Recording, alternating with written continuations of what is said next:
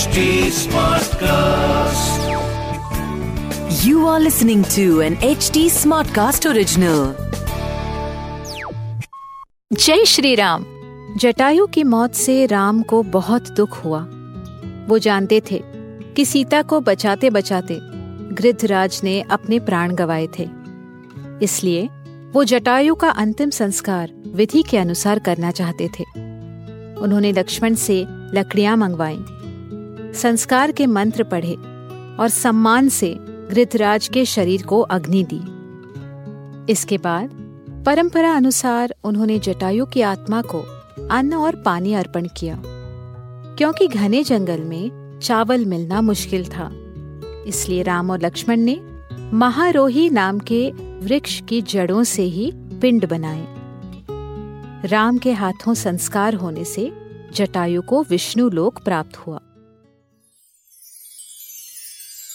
श्री राम जय जय राम श्री राम सुनिए रामायण आज के लिए कविता पौडवाल के साथ।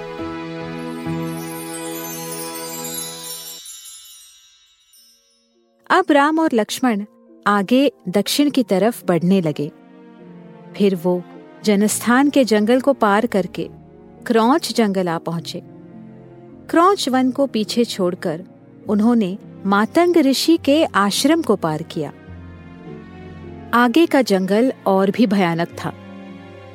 उस जंगल में पर्वत और पर्वत में एक गुफा थी। उस गुफा में दोनों को एक बड़ी डरावनी राक्षसी दिखी।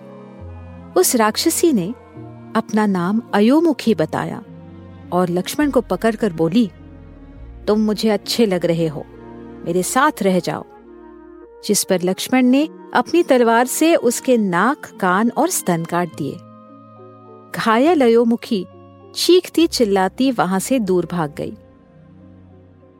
वहाँ से बाहर निकलकर राम और लक्ष्मण और घने जंगल में पहुँचे। वहाँ लक्ष्मण ने राम से कहा, मुझे लग रहा है कि यहाँ हम पर आक्रमण होने वाला है। इसलिए भैया, आप तैनात रहिए। कुछ ही आगे जाकर उन दोनों को एक ऐसी आवाज़ सुनाई दी, जिससे पूरा जंगल भर गया। वो आवाज़ जंगल के बीच से आ रही थी, पर उस आवाज़ का मालिक कोई जंगली जानवर नहीं था।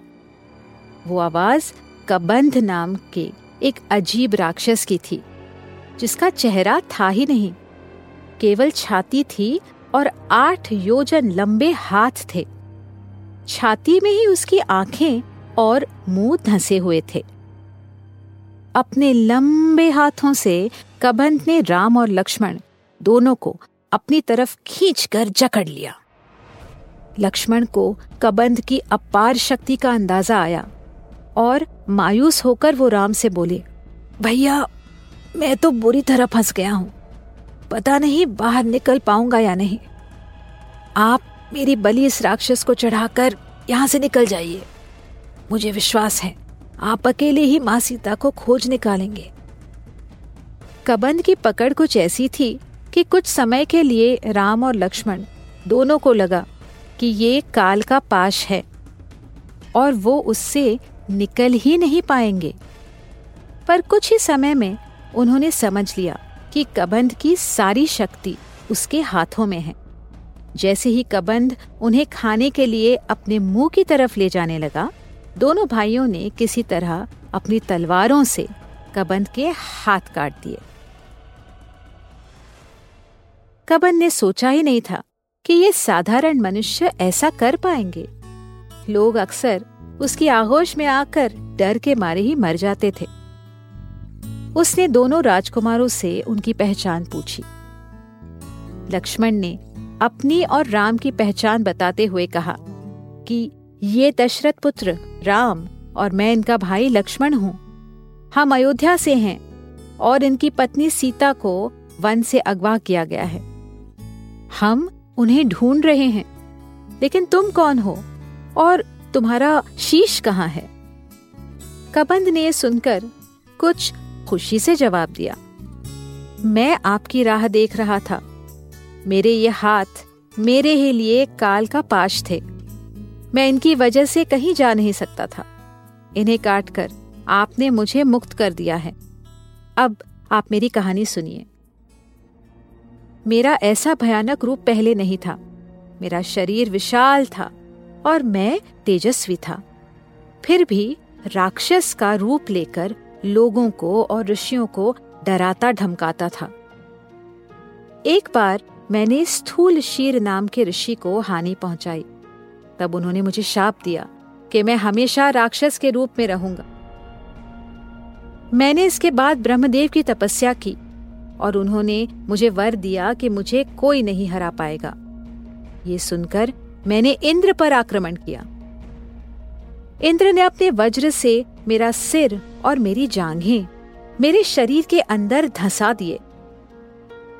जब उन्हें ब्रह्म के वरदान के बारे में पता चला तो उन्होंने मेरे पेट के बाहर ही मुँह बना दिया और मेरे आठ योजन लंबे हाथ बनाए, ताकि मैं जानवरों को पकड़कर खाकर अपना पालन पोषण कर सकूँ।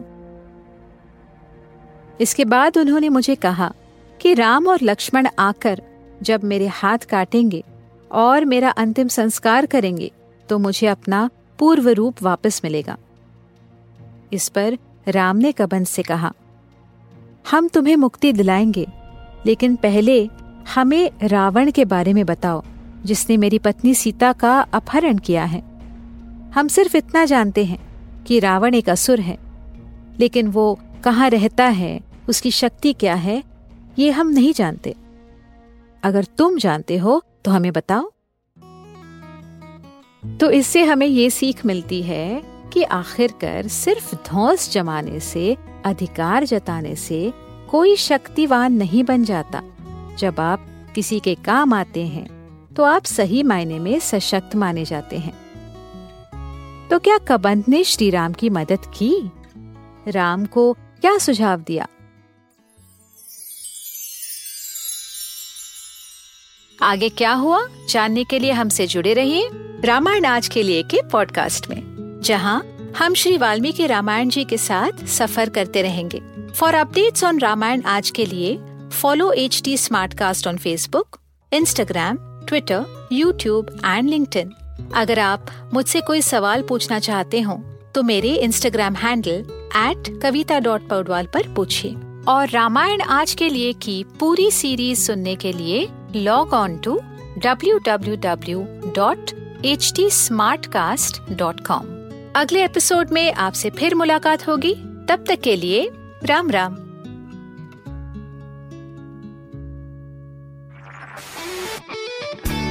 This was an H T smart cast original smart cast